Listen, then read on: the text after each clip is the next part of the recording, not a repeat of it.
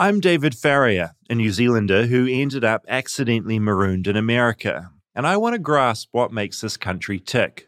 Now, I arrived in America last year to start work on a new documentary. That job came and went, and it was time to head back home, but I discovered I had a slight problem. Good afternoon, everyone.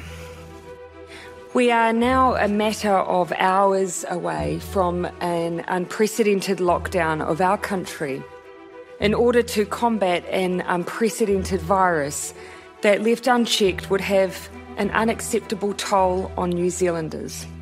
New Zealand had closed its borders to keep COVID out.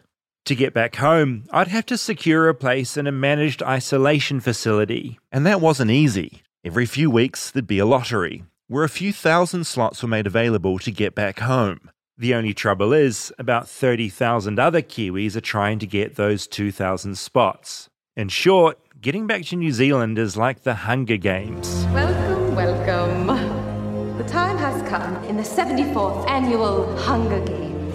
I kept losing the battle, so I've decided to stay here, to make it my home. But that's my problem, because this isn't my home. I don't have a home. I don't have a social security number. I don't have a driver's license. I don't understand how football works. This all needs to change. I want to grasp what makes this country tick and what makes it so great, and so terrible, and so wonderful, and mostly so confusing. I have a million things to learn, but I want to start out small. I want to learn about religion here in America, because around 70% of Americans call themselves Christian. And from what I can tell, Christianity here has gotten pretty, well, American, franchised in a hundred different ways and truly embedded in the culture here. So, sit down in that pew, open that Bible, and turn to the bit about David. This is the religion episode. Flightless, flightless, flightless bird touchdown in America. I'm a flightless bird touchdown in America. So, David, I would have picked something a little less explosive as your first. I mean, of all the things to try to navigate, you went right at it.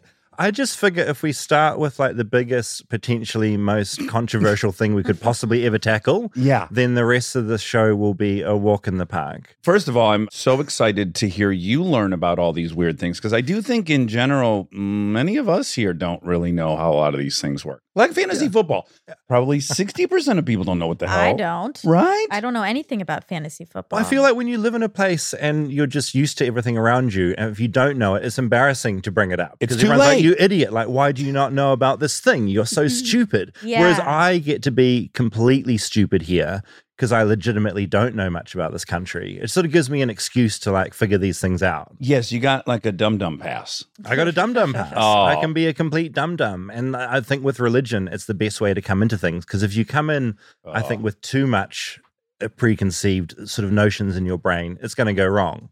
Well, right. That's me. You just described me to a T. I could never tackle this because it would be innately offensive to the people I was talking to Mm. because they know where I stand, unfortunately. you have a big opinion. I have too big of an opinion. So what's thrilling to me is because you do such great journalistic work in general, I've actually come to believe I'm going to learn something today, which I'm just telling you as an egomaniac. There's a big tip on my hat to you, David. Thank you. I mean, I hope so. And I don't want to be too judgmental with this thing because also, obviously, we all come with baggage with certain things. And I've got baggage with religion as well. But I like to think that if you have a discussion like this, it can sort of be open and not too closed off to other points of view. Well, I think I even shared with you when we talked about doing this show. I have, uh, I think, often an objective view on us and the ways we could be better. And yet, when it's presented by an outsider, my patriotism flares up. And I don't even think of myself as overly patriotic or You're like, what, what gives you the right to come into my Yes. country and start talking about it like that? Yeah, it's popped up here and there where I was like, oh, wow, I guess I, yeah. Like, I love John Oliver, Mm, mm, mm. right? I think he does a great job. Mm. He's walked the line pretty well. But I've also seen ones where I was like, well, then fucking go. That's the that's Yeah, the kind of knee totally. jerk for me. If it gets too critical, then Yeah. it's like, well, then fucking go, pal. Yeah, since I've been here, by the way, everyone thinks I'm British because they're like, "Oh, you talk exactly like John Oliver." Ah, And I like to think there's a You subtle kind difference of look between. like him too. well, like a super hot, super tall, sexual John I'll, Oliver. I'll take I'll take that. Yeah. yeah. I mean, we've both got glasses. We've both got probably slightly annoying voices. yeah, like if John Oliver was the lord of a sex club, That's David. then that's David. Yeah. Unless you escape here and go on a trip or something, it's hard to know how religious we are. Like when you go to Europe, you start kind of getting a sense that it's much different. And then even when you hear the other world leaders talk about us, they have to confront the fact that we're deeply, deeply Christian. Absolutely. And I think in America, it's linked to politics in a way that's so, so intense that in New Zealand, it is a, to a degree, but nothing like here. Yeah, we're kind of unique, right? In this marriage, even though it's separated. Oh, yeah. Well, yeah, this idea of the separation of church and state, like, it doesn't exist in any kind of real way. The biggest controversy I feel like in New Zealand, I'm born on Christmas Day, right? Which is a funny thing. Jesus. Um, and and In I- Bethlehem, add that. And Yeah. Bethlehem. The, so the biggest controversy we ever had in Bethlehem was when this pizza chain called Hell Pizza opened. oh, And it's the idea like Hell Pizza. It's like this wacky brand. And all their pizzas are called like Lucifer and Greed and Gluttony and stuff. But that was a big story in Bethlehem because that's like evil has reached Bethlehem. first of all, do you know we have Lucifer's Pizza? I had no idea. And the best part is, not only do we have Lu- fuck, do you think that was the original starter of Hell's Pizza down in Lucifer? Bethlehem? It may well have been. Yeah. Because listen, here is the outgoing message when you call Lucifer's. I encourage you to do it. Either you ring, ring, ring. Mm. Thank you for calling Lucifer's Pizza.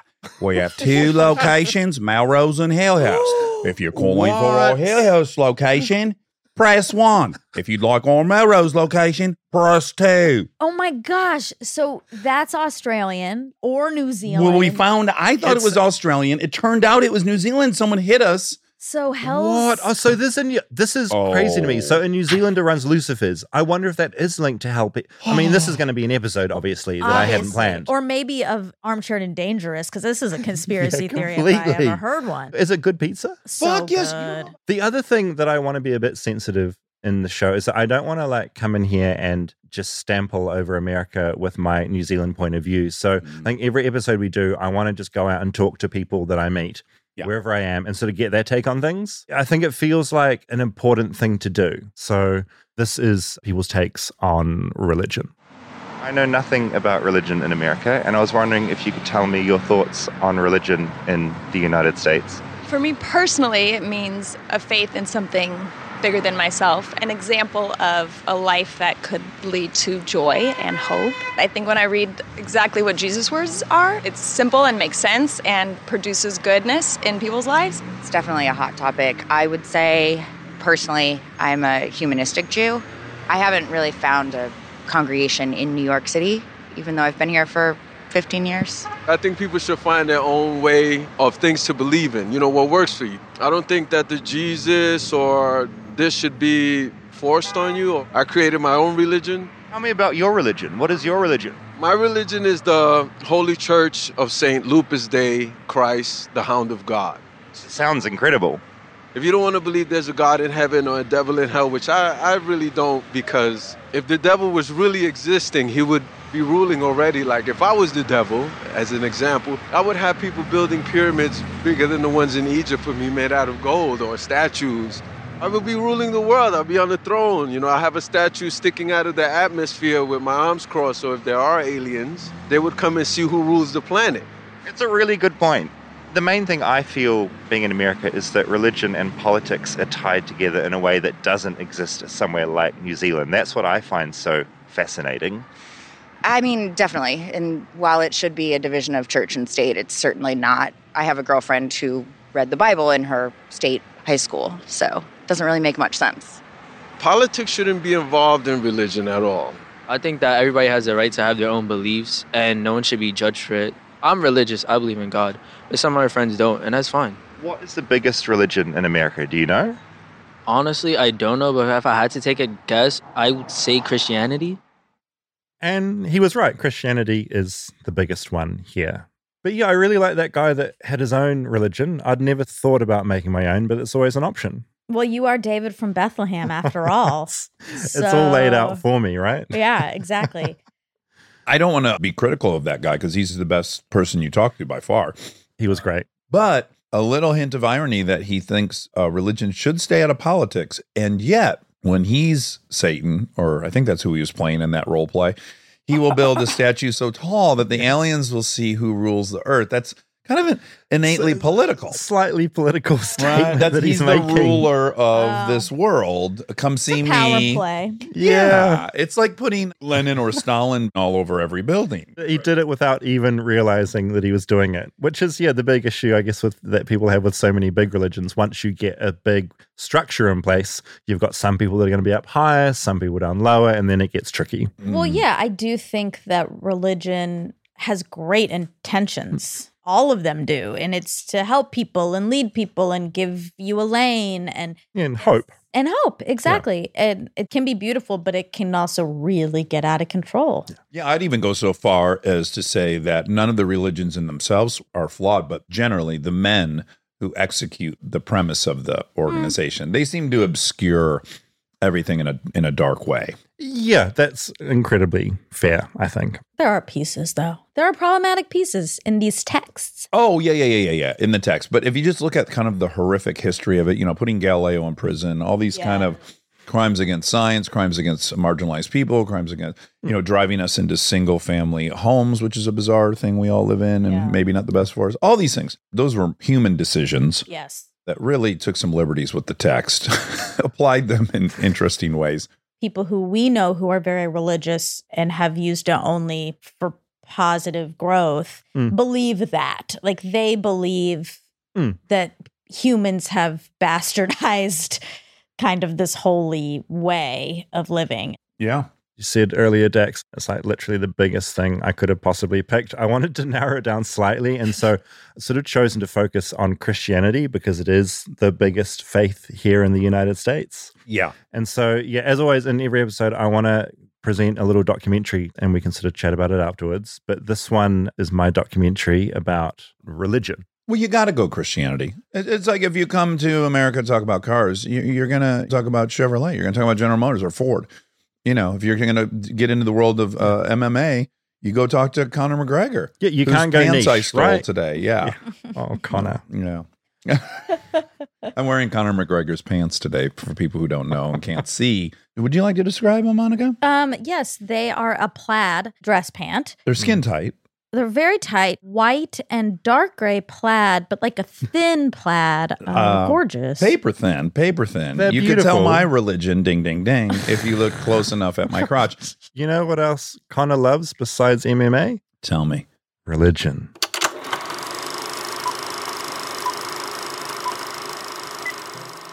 It actually took me a while to decide on the best person to educate me about how Christianity works in America.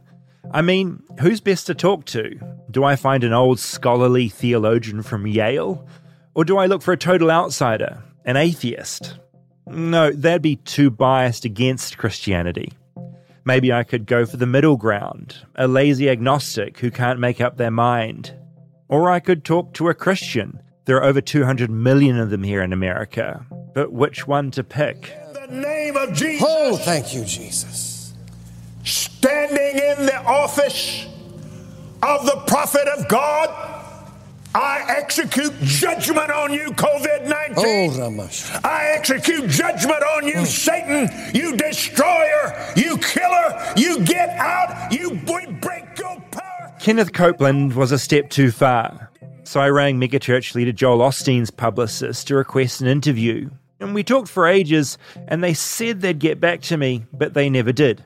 Joel was probably still busy paying back his $4 million loan to the government.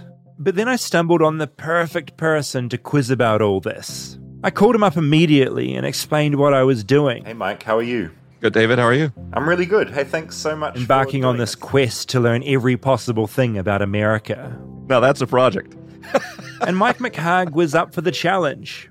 Up for the challenge of getting me up to speed on American Christianity. Uh, I think I'm into religion the way some people are into Harry Potter or Star Wars or Hunger Games or whatever. I just, I'm like a fan of religion. Yeah, you're a religion nerd. You're a religion fanboy. Yes.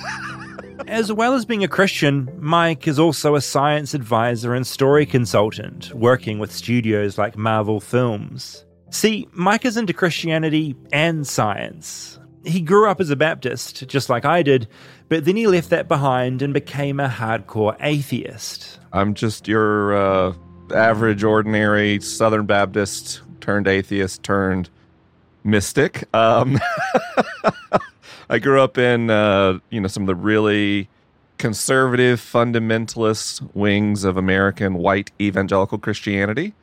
I didn't know that. I just thought it was Christian and that that was the right way to be and Yeah, totally normal. totally normal. I actually liked my faith because I appreciated the clarity of moral guidance and uh, an understanding of what it meant to be a good person. And uh, probably would still be a evangelical today, except life happens. My dad, who was a minister in our church, ended up having an affair, which is like not that big a deal. But when he was like the minister at the church and I was a, an adult deacon, that really caused a real crisis of confidence for me.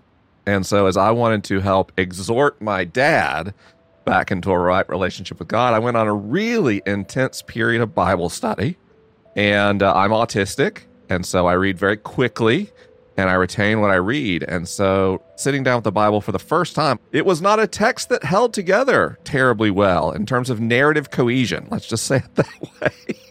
and I also love science. And so, you know, when I read in Genesis, like a very clear claim that trees were made before stars in the order of creation, that did not really fit with how I understand the periodic table. As in, there's stardust in trees, but how did that get there if the Bible tells us the stars were created after the trees? So, Mike became an atheist.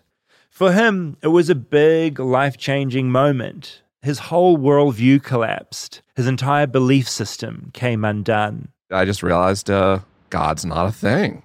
I was a kid who didn't have any friends, your classic nerd. So the personal evangelical Jesus thing was really important to me because it meant I had a friend. And so there was a lot of grief. And I got through it and I was pretty happy. And I started talking to my family about my lack of belief and what came next for us. And to make a very long story short, I wrote a book about it even. You know, I had a mystical experience. I felt like I was in the direct presence of the divine. Okay, so this gets a bit weird. Mike told me he heard voices and saw a light. A light right in front of him that drifted towards him and took up his whole frame of sight. He wasn't on LSD, he wasn't on dope, he wasn't high. So if you're like me, you're thinking that maybe Mike lost the plot, had an episode of some kind. But here's the thing Mike thought that too. I thought the most likely cause for this mystical experience was probably like a tumor somewhere in my brain. So I went to see a neurologist and I said, Look, I think I have brain cancer. And the neurologist was like, Why do you think you have brain cancer? I said, Well, I'm seeing flashing lights, I'm hearing voices that aren't there, and I'm having feelings of profound transcendence. And the neurologist said, Okay, that's worth a look. So uh, I got a CAT scan and an MRI no tumor, no lesion. And so I was left with two things one, a world that made more sense without God in it, and this feeling of profound love. And so I started trying to get to the root of that. And that led me not only to study world history in a way I had not before, but also a really deep dive into the neurology and physiology of religious experiences to try to figure out what happened to me and what was useful that could be integrated into my life. Stay tuned for more Flightless Bird. We'll be right back after a word from our sponsors. Flightless Bird is supported by Helix Sleep. I got my Helix mattress about a month ago and I am loving it. I've had a terrible mattress for a very long time and I have a bad back, so being able to sleep on a mattress that actually has me waking up feeling great is kind of a revelation. This thing just arrived on my doorstep. It was quick, it was easy. If you don't like it, you can just package it up and they'll pick it up and take it away. But that's not going to happen because this mattress is fantastic. I also love it because it really is customized. You just take a two minute quiz. It's super easy and it matches your body type and sleep preferences. So it can find that perfect mattress for you. So just go to helixsleep.com slash bird. Take their two-minute sleep quiz and they'll match you to a customized mattress that will give you the best sleep of your life. They have a 10-year warranty and you get to try it out for 100 nights risk-free. They'll even pick it up for you if you don't love it, but you will. Helix even has financing options and flexible payment plans so a great night's sleep is never far away. Helix is offering up to a $200 off all mattress orders and two free pillows for our listeners at helixsleep.com slash bird. Flightless Bird is sponsored by BetterHelp Online Therapy. Whether you're struggling with grief, relationships, or stress, or having trouble sleeping or meeting goals, online therapy might be the thing for you. I had therapy this morning. I woke up and I was like, I think I'm going to cancel because I'm in a bad mood and I don't want to talk to anyone and I just want to stay under my covers. And then I thought, well, because of that, I probably should go ahead and meet. And it was incredible. A therapist can really help you see things objectively and sort out your thoughts. Getting into a pattern with it as well, where you're having regular sessions, is incredibly helpful. And since we're all kind of on Zoom these days, the idea of having to sit on a couch in a therapist's office is so old fashioned. And doing it online, I feel more relaxed in this setting than I do actually in front of someone. BetterHelp is awesome because it assesses your needs and matches you with your own accredited therapist, and it matches you in under 48 hours. So visit betterhelp.com slash bird and join the over 2 million people who have taken charge of their mental health with the help of an experienced professional. In fact, so many people have been using BetterHelp that they are recruiting additional therapists in all 50 states. Flightless Bird listeners get 10% off their first month of online therapy at betterhelp.com slash bird. That's better, H-E-L-P dot com slash bird.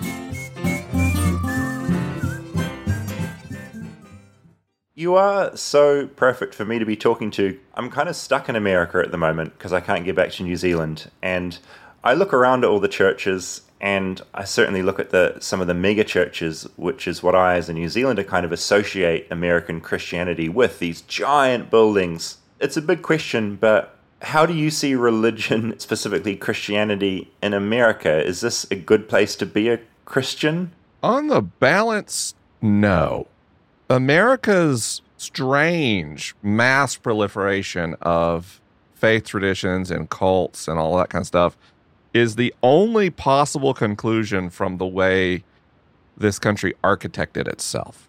There are lots of nations, especially European nations on earth, that have truly ancient Christian traditions within them, but they've always had an affiliation with the state. So there's a state church in most European nations. And then you get to the United States and they got some pretty wild ideas. And basically, it's like everybody gets to choose for themselves what faith they're going to be a part of, and the state doesn't favor one.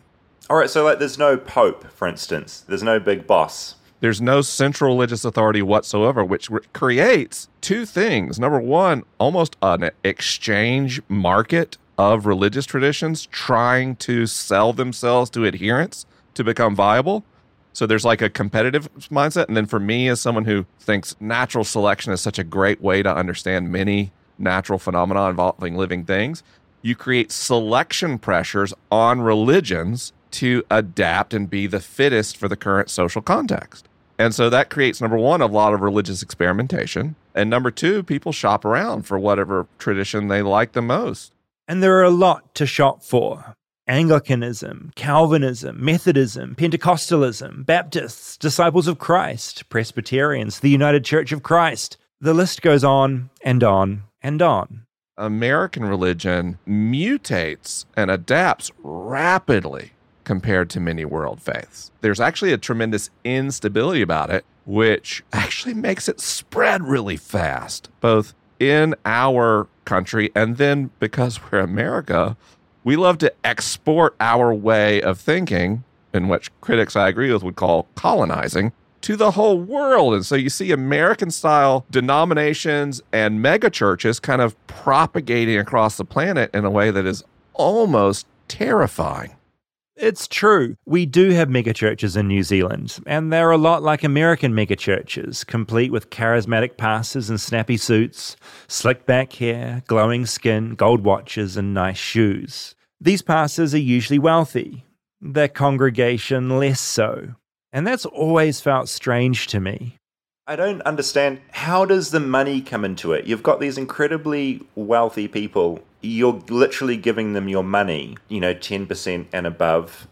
What makes that a good idea? Because the affluence of it and the money is so strange to me, as is the political alignment. American Christians, to me, seem to idolize in politics the people that are least Christian in their behavior and what they do. It's like I literally don't understand the huge dissonance there. Can you please explain those very simple things to me? Let's start with the money, then go to the power. You know, America is a brilliant marketing machine. If I start to talk about America, some people are going to bristle because they're going to read me as unpatriotic. But I throw darts at this country because I love it and I think it could be better. I don't say things about America because I hate it. And the brilliant propaganda of America is that it's the land of opportunity and it has receipts right? So you can point to people who grew up in poverty and are now millionaires. There are those success stories. And the propaganda that comes out of that is if you work hard, anyone can achieve huge levels of economic success in the United States, which is factually incorrect. Some small percentage of people who work very hard will achieve something in the system. But we know statistically the vast majority of hardworking people in the United States are born poor and stay poor. So now you have American religion doing what? Trying to thrive in a religious marketplace through adaptation.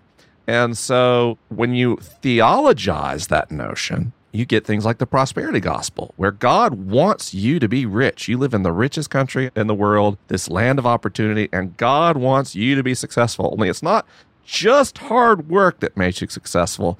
It's faithfulness to the scriptures. And of course, the scriptures include tithing. And tithing is a good hook. I used to tithe when I went to church as a teenager in New Zealand. And part of what made it appealing is that every time there was a natural disaster, the church would spend a whole Sunday talking about what they'd done with our tithe dollars. We were the first responders with food and first aid before the slow government or the Red Cross got there because we had already raised money in advance. And from the perspective of a Christian, not only are they helping people, they're also helping people's souls because whatever disaster is being attended to, chances are they'll offer it with a side dish of Christian preaching. And that feels really good. You feel like, so I've been giving a huge percentage of my earnings to a church, and then that church is giving a huge percentage of its earnings to this other organization that is now really doing what we say we're about, and that's helping people. So that between those two things, number one, the kind of America success propaganda, and number two, religious organizations really are often the first to a disaster scene, but they attach it to other messaging. So that's why Christians happily tithe. And if you're into the prosperity breed of evangelical Christianity, then you believe the more money you put into the church, the more money God will give you, both on earth and up in heaven, which is a big bonus. Next minute, you've got ministers with private jets and 10 houses. Then there's the other question I had why are evangelical Christians so tied up in politics?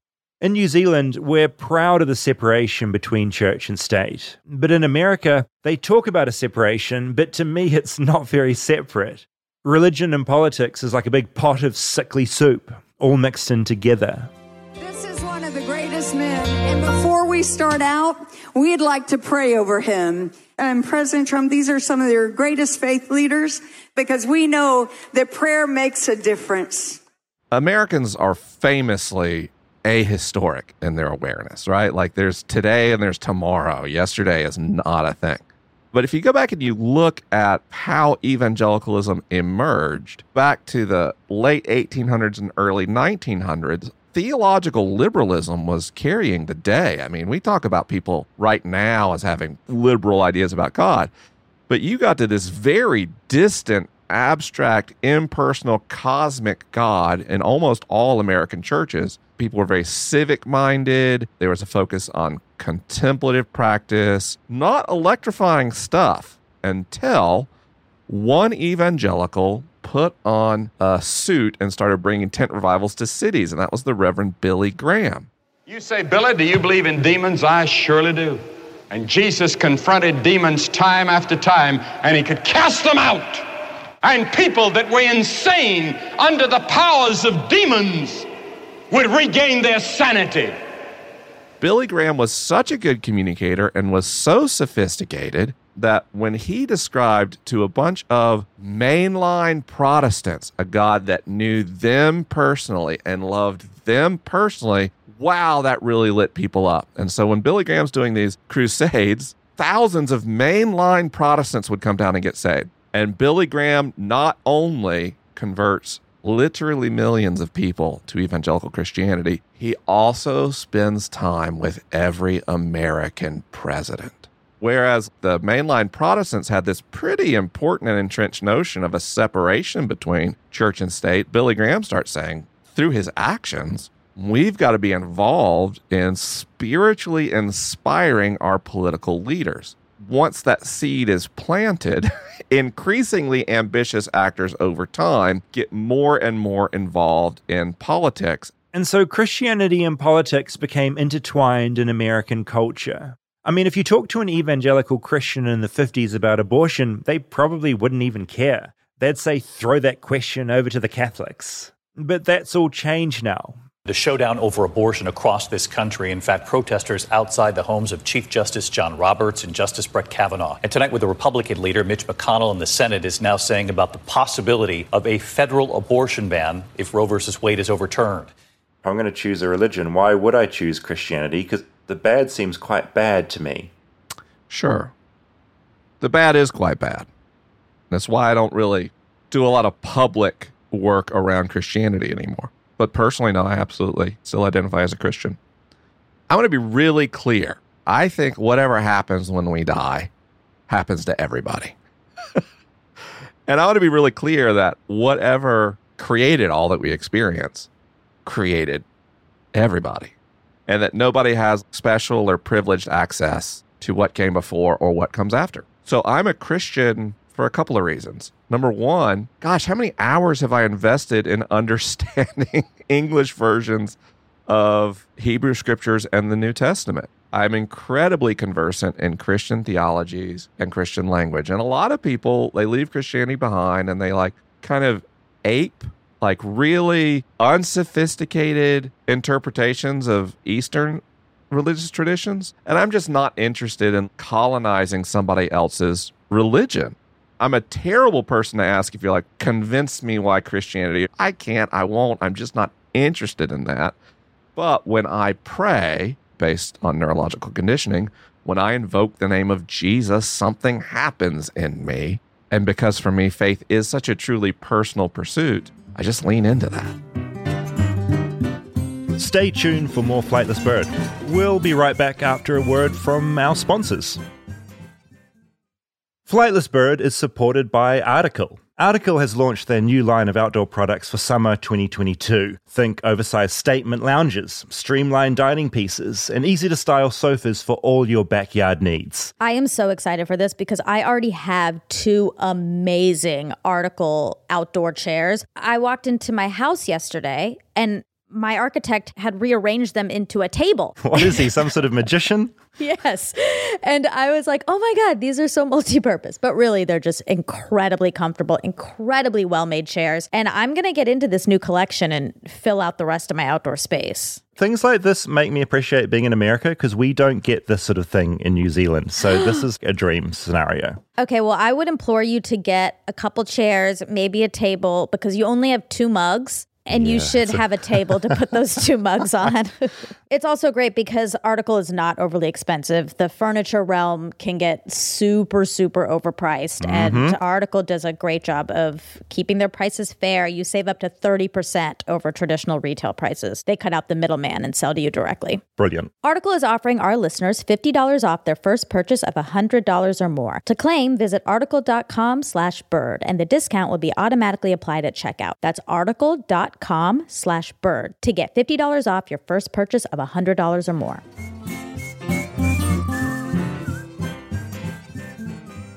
At this point, I started wondering is Mike's brain just more wired for Christianity than mine is? Are his neurons connected in a way that sees him leaning into Christianity while I lean away from it? How much does your brain chemistry have to do with whether you're a religious person or not? I think uh, a lot.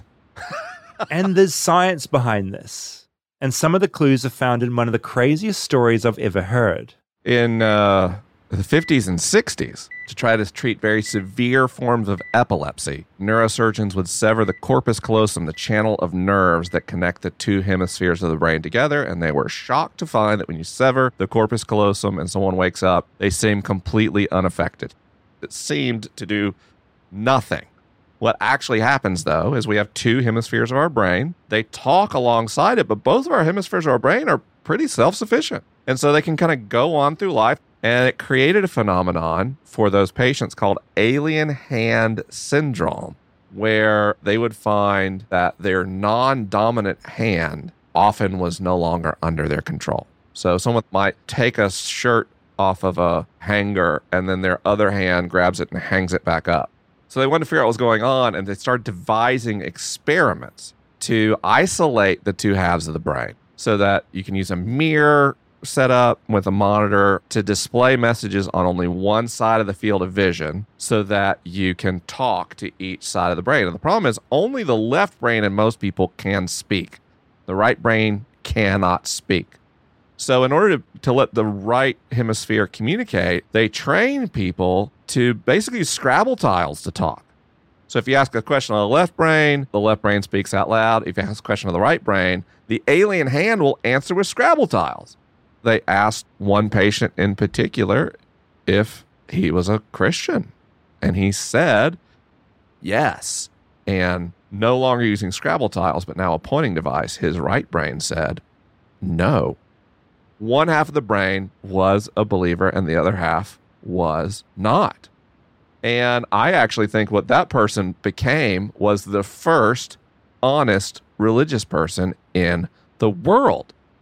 Because our consciousness, the way we perceive ourselves as a single observer watching the world and reacting to it, is not accurate in terms of how our brains work. The different structures in our brain compete and get into conflict every moment of our lives about what we're going to do and yeah, what we're going to believe. And so at the time I read that study, I was so happy because I was trying to figure out like am I a Christian? Am I an atheist? And in that moment I went parts of my brain are Christian and parts of my brain are atheistic. And maybe I just need to stop trying to browbeat one part of my brain in submission and just let them do what they do and be honest about the fact that I'm not a rational machine. I'm an evolved biological organism who has competing impulses designed to help me survive. Probably in the old school tradition of Christianity I was raised with, like one half of you is going to heaven and one half is like down into the fiery pits of hell, right? Same. I really liked talking to Mike. And maybe that's because I had something in common with him. I grew up as a Baptist, just like Mike did. I grew up believing that if I believed in Jesus, I'd go to heaven. Like a literal heaven, white heaven, with gold columns and singing angels, bliss for all eternity. But that meant I also grew up believing that if I strayed from Christianity, if I gave it up, I'd spend an eternity in the lower depths of hell and being poked and prodded by a devil like in that Lil Nas X video, but less sexy. So I know this is weird, but I find it a bit scary and unsettling talking to Mike. Because if he's right and Christianity has got something going for it, what if all that hell stuff is actually true as well? I know it's really stupid to believe that. I'm 38. I don't believe in Santa. Why would I believe in hell? But there's a bit of me, a tiny little bit, that still worries about it. So, my last question to Mike was about that. Is that normal? Being an adult, non religious person who's a teeny bit scared of hell? What you're talking about is inevitable and unavoidable because of how brains work. When we learn something new that happens on the outer layers of our brain in the neocortex, that's when we have a very cognitive understanding. I mean, think about trying to learn a, to ride a bike. At first, you have to think like, I got to pedal and I got to steer. You're thinking, thinking, thinking, and it's exhausting. It literally makes you tired. But as you learn to ride a bike, that moves from this kind of outer neocortex into deeper structures in the brain where it gets encoded and it becomes very neurologically efficient. If I go 10 years without getting on a bicycle and then get on one. After about three seconds, my body goes, Oh, yeah, I know how to do this. Well, your childhood religious beliefs are at that same level of encoding as riding a bicycle. And so, even though you might have changed your thoughts out here in the neocortex, your amygdala still affiliates because of childhood conditioning, unright belief with eternal damnation. It is probably not possible to completely eliminate that reflex in many people who grew up in deeply religious fundamentalist households. Yeah, fuck. But what we can do instead is trust what scientists and mental health experts have to tell us. And that is that the things from our childhood that helped us survive aren't bad, but they're there. So when things stop working for us, old survival strategies, that's when we have to wire up new survival strategies. So for me, my strategy when I would have the like, oh my gosh, I'm a heretic apostate, I'm going to hell, I would stop and I would say to that part of my brain, thank you for trying to keep me safe. And then kind of give myself just a little hug because that's just me trying to take care of me. And when you change that little hack, that posture of gratitude, that literally changes your neurochemistry in a few seconds. And it tends to cause feelings of fear and anxiety to subside. And then because neurons that fire together wire together today, when I have a, oh my gosh, I'm going to hell reaction, I'm not even aware of it because my brain so quickly shifts into that gratitude posture. I've conditioned myself out of that response. And listen, that only took like 10 years of really intensive therapeutic work. So This is day one for me, so thank you. I appreciate it. So fascinating. Oh, Wow. so much there. What a ride. He's a trip. So, what part, Monica, jumps out as the most fascinating? Okay, I mean the brain portion, the test, The of- corpus callosum? yes, Yes. is obviously incredibly Yeah. fascinating. I also want to say the bravery that it takes for someone who has grown up believing a thing to look inward and be like, I don't know if this makes sense anymore, is hmm. extreme. Yeah, and I think people go through that at different stages. Like I went through it quite late, which was quite weird. Yeah. I'm like, I feel like I'm already an adult. I was in my 20s. So that was like a very strange process to go through. Well, when you hear him explain it in the way he did with the bicycle analogy, which I think is perfect, it makes total sense. I love that analogy because if you force me to unlearn to ride a bike, it couldn't happen. Yeah. You're never going to put me on a bicycle and go, oh, fuck, how does it work? I'm like, well, I did. I know. Congratulations. So you could probably unlearn anything. You better make sure you don't unlearn how to breathe. Oh, yeah, watch out, Monica. This could be a terrible trait you've got. Yeah, the brain thing was fucking Oh, awesome. man. I wanted to see if A, different ethnicities are more or less right or left brain dominant. It'd be Mhm. really curious to me to find out if you mapped the globe, you saw spikes or, or Oh, valleys. I want to know. I want to know all those things, like all Yes. of those things. And they kind of, when the experiments that he was talking about, they did some quite funny ones. Like there was a patient, and they said, like, "Do you have a crush on the nurse?" He thought he was answering, "No, I don't." But his little Scrabble hand was being like, "Yeah, I'm in love with them." What But if he he didn't spelled know? And then he saw, yeah, and then he saw the tiles and was like mortified, just went bright red. I mean, I just I love that so much across the board. Mm. Take it out of religion. Mm. It just literally proves scientifically that you can hold two opposing opinions Yeah. at the same time. Emotions, opinions, thoughts. Yes, and we are always fighting that. We want it to be black Mhm. and white. We want to think this and this only, and we can't. Yeah, totally. It's a, such a strong urge to like know exactly what you believe and to be able to define it so clearly. And that's just not the way we function at all. Falling away from Christianity for me was such a weird thing because for ages I tried to hold on to it, but whilst also enjoying the things I liked. So I mm. liked when I sort of was at high school, I got into a lot of metal music. Metal music, the lyrics are quite satanic, you know, a bit naughty. That's what it's all about.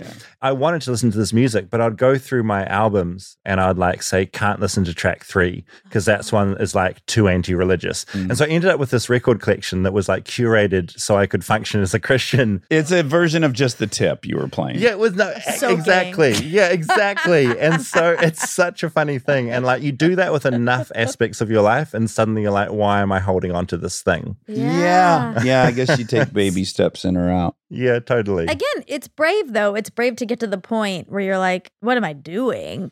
Yeah. And I would also say, like, I would think about these thoughts and maybe criticisms or just explanations of the American version of Christianity is like, this isn't even actually an attack on Christianity in any way, in my mind. We have a very unique version of it. The etymology of it is very fascinating. I didn't know until I heard this, David, how we got to this point where we have 83,000 different versions of it. If you were English, in fact, I just had a friend tell me that their father, when they joined the RAF, the Royal Air Force, the box was to check Church of England or non religious. All right, those are the two Yeah. options. And that was only in the whatever 40s or 50s. Yeah. There wasn't other options that Hmm. if you're Christian, you're Church of England.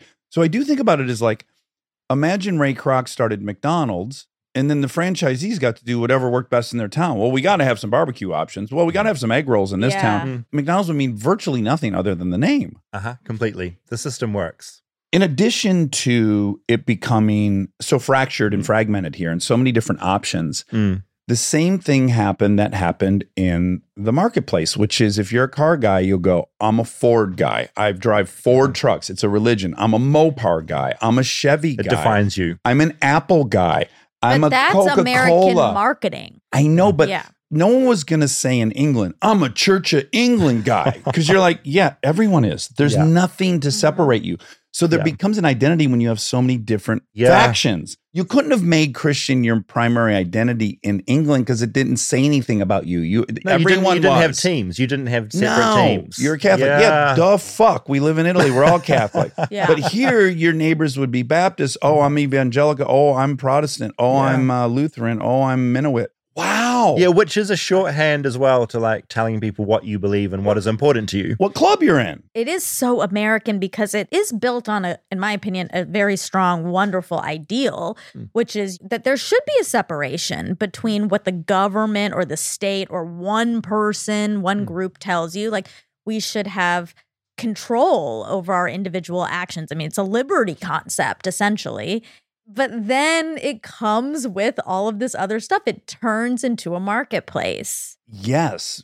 Flashiest best idea wins. Completely was. The thing that I find so funny about mega churches is when they started getting cafes and like fancier, fancier things inside and things to draw you in because they are trying to all outcompete each other to get your attention with very human things like I want to have a yummy coffee when I Mhm. go to my Sunday service. Well, as you should. I Yeah. want everywhere I go to have a Starbucks in the bathroom so I can hop in there, take a squirt. And we should have mentioned Mormons in there a little bit too, because originally there was just Catholicism. And then Martin Luther King comes along. He's got Protestantism. Yes. And basically, his unique concept is you don't need an intermediary. You don't need a priest. You have a relationship with God and you need to read the book. And then he, he embarked on this mass literacy program, which was very successful. And then that's what arrives here is basically that. So then Joseph Smith took it a step further and was like, you're not just going to chat with God, but you'll receive revelations as well and prophecies. It's like a great bonus to have, right? Yeah. So it, again, upped your involvement. And by the way, Yeah. it's 101. It's like if you want great employees, give them some ownership Mm-hmm. make them feel like they're a part of it. If you let people in on the ownership side, th- everyone's going to like it more. Yeah, I'd never thought about Mormonism in that way before. And we again we don't really have many Mormons in New Zealand. It's just not something I've given a great deal of thought to. Yeah, I was just talking to Huey down south, and he's not Mormon. He, He's Baptist, I Mm. believe. He's like, yeah, you just can't do better than having all Mormon neighbors. And I was like, absolutely. I've never met someone that didn't live all among Mormons where they weren't delighted. Super industrious, very family oriented, clean, clean cities. You know, Yeah. it would be unfair to say it's one thing or the other. It just comes with all this interesting stuff. Yeah. Yeah. It is all I'm, I'm, Go ahead. No, it's just it, Let it rip. for me, Mormonism is in its own compartment because we know when it was created. Like Mhm. we know that timeline. And Scientology is a similar thing where it's like you know the beginning, you know the people. And so it makes it for me much easier to disregard. It's like, okay, because that was in the timeline of our, you know, existence, not ours, but you mm. know, you can play psychology on it much better than the Christianity or Judaism or Totally. I think there's still like a lot of murkiness about people don't know who wrote the Bible or how that was even constructed, that document. There's like a dreamy quality to it, I think.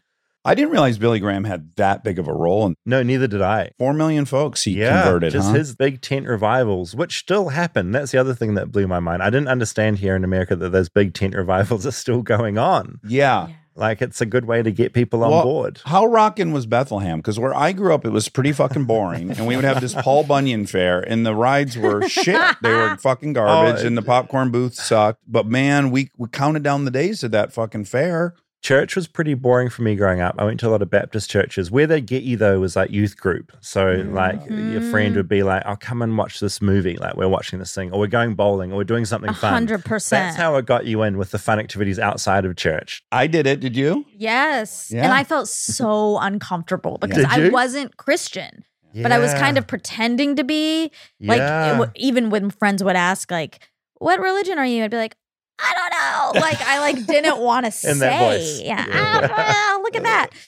I did not want to say. I was very embarrassed. Yeah, but you went to some youth group kind of thing. Yeah, like yeah, if my friend was going to like fun youth group, she's like, "Do you want to come?" I'd say yes, and then the whole time I'd just be like, "What's happening?" I too went. I had a good buddy, Nick, in junior high who I loved, and he was very active in it. And he kept inviting me. And then I eventually felt guilty enough to go. And I went to a few things. And his youth pastor got up, and the speech he gave us was he used to be a devil worshiper. Oh. And he hung with many devil worshippers. And one of them was so powerful that when they would drive around in the car, he could activate all the lights green. Well, that's very Oh. devilish. And all the kids were really like that now Yeah. explains it all.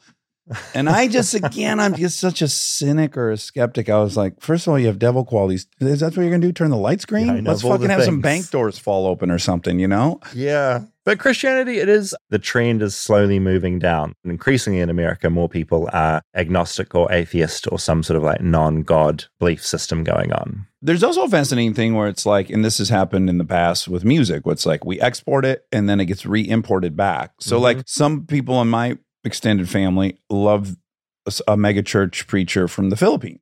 Right. So it's like it left here, went to the Philippines. Ah. There's a super charismatic Filipino preacher that Yeah. now has got a big following here. That is that's a very amusing cycle. We kind of export our culture and then it comes back like Uh, the automobile. Now all of a sudden these other places make a cooler automobile. You know, that's mm-hmm. very I can't wait till one of our New Zealand mega church preachers becomes like a big hit over here in the United States. That would be amazing. And isn't Bieber a disciple of, or a follower? of- Bieber was or is Hillsong. That was his big thing for a while. Hillsong, Hillsong? Church was they're an Australian mega church originally. Oh, cool. They're an example of it actually, I guess. They copied America, started in Australia, and have now got big churches here. You got an American living Canadian following an Australian mega church based originally. Globalism. Uh, wow. Yeah, it's just this big circle jerk Cross of uh, pollination. a mega religion. But it does go to show how big and powerful that group is in America that we haven't had a non Christian president ever. And part of that is because you need that group. Mhm. So even though it's 60% or whatever, they're a strong 60. No, they're passionate because it's everything. It's like heaven and hell. It's like a huge thing. They don't hold it lightly. So, of course, they're going to vote for that Christian president. And as my fellow atheists will point out, that the thing you will never see is an atheist president. You'll see a black president, you'll see a female president. We had a Catholic president. You're not going to see a president that says, I don't believe I in hope God. You think never? eventually. Well, it'll be the last, is what I'm saying. Yeah, and it is what you were saying about earlier. It, I find it almost as irritating when you have someone who is such a strong atheist as someone who is like so incredibly religious Yes. that they won't stop talking about it and telling you how bad or stupid you are. I just don't like the notion of anyone trying to convert everyone to how they think. That could be an atheist, a Christian, No. a Catholic, you name Yeah. it. They're the same ultimately. They're on opposite ends of the spectrum, but they're doing the exact same thing proselytizing. I, I used to get very annoyed when Christian friends would try and sort of convert me back to Christianity. But then also, what, what made me less annoyed about that is that in their minds, they are literally, they're trying to save you from an Oh, eternity in hell. So I always remind myself it would be insulting if they weren't trying to save me back. Like I try and remind myself of that occasionally. I couldn't agree more. We have family members that are concerned that we haven't baptized our children, or It's like that a nice we, we're, we're not religious. And I go, I get it, man. If I believed I was going to heaven and my children weren't going to join me, it's all I would think about. It would be a huge, huge panic. I totally get it. I do want to advocate for people watching the Tammy Faye show. Oh it's my- so good. movie, and I was watching with our good friend Perfect 10 Charlie. Mm. I've seen it too. Yeah. Oh, did you like it? Yeah, it's really fun. It's Yeah, great. it's just a great insight into how those brains work. Charlie was like, I think I'm going to memorize the Bible. Like, I'm going to dedicate the time because what was fascinating is like everything exists in the Bible. Like, mm-hmm. anyone who's trying to make a single narrative out of it, it's preposterous. There's a scene where the religious educator is trying to shame one of the other people that they shouldn't be sexual. And then he hits them with some other scripture. And then he hits them with another verse. All the verses of every angle virtually exist. So it's Absolutely. literally, you can just pick. It's the perfect cherry picking. It is. It's all there. Every side of every argument virtually is in there. Yeah. I think what also is interesting about Eyes of Tammy Faye, that's the name of the movie, when they're even in their private bedroom, Tammy and Jim, Jim is swindling everyone. He's saying, God's putting a lot of pressure on me. Justifying what he's doing. We all think they scammed everyone, which they Hmm. did. But he really still believes that. It's not like he, in his own private bedroom, is like, okay, so this is what we're going to do, and this is how we're going to do it. And it's so Mm. complicated because it is a Yeah. scheme, but he has convinced himself that it's what God wants. Yeah, absolutely. Else the guilt would be too much for him, I suppose. Because that's the thing with all of these. Is this a grift or is this a personal belief or is it a combination of both? the most heartbreaking thing for me is that if the movie's correct, she didn't finish fucking Gary. She had not been fucked in forever. And then she's finally getting fucked and she's telling him how big he is. She's loving it and the Yeah. water breaks. So that's all Charlie and I talked about for the next two hours. I'm like, I pray that they just showed us one of the times. They please say they fucked. Please say she got hammered good once because she had to go on TV and fucking take it on the chin. I hope she came. I hope they fucked a bunch of times. If that's really what happened, midway through this great fuck, her water broke and they had to go to the hospital. That is, I can't recover from that. That's incredible. It wasn't my takeaway, but I Oh. can, I, it is tragic. Religion, look, it's a powerful force, isn't it? I still am amazed that we're literally counting the years since Jesus was born. That's how big it is. Like our whole, the way we look at time is all linked back to how many years ago Jesus was born. It's crazy. Hmm. And God we trust. It's on our money. Mm-hmm. You really love Christianity here in the, the States. Hmm. That's We my sure takeaway. It's made me very aware because in New Zealand, I'll go to dinner parties or friends' houses and I'll be dismissive of Christianity sometimes. I Mm. get a bit Ricky Gervais on it. I'm a bit arrogant about it. Mm-hmm. Whereas here, I won't do that now because I've Yeah. a few times I've like put myself in it because I realize I'm surrounded by a bunch of people who are Christians. And I'm like, oh, okay, that's right. I'm grateful. I think I used to be the other version of an atheist that I said before, Mm. before having all these Christian friends that Yeah. came into my life through Kristen. I don't want to take away the wonderful thing that it adds to certain people's lives that I know. You don't want to be rude. I love it for them. Yeah. And I don't want to shit on their thing. Yeah, that's not what friends do. It's not what friends are for. I promise that future episodes will be not all as deep and as dense as religion. Some will be. Oh, I hope they. You know, I we'll love get into it. some I hope stuff. they get deeper and denser. I learned so much. Good. I'm gonna. I learned a lot. I'm gonna cut my corpus callosum. No, this doctor's going to cut his corpus callosum in half. we'll get out those Scrabble tiles. Love you, David. I am so excited to watch you learn all about America and in doing so, educate us because I didn't know that shit. I want to be a good American. You're a goodest American.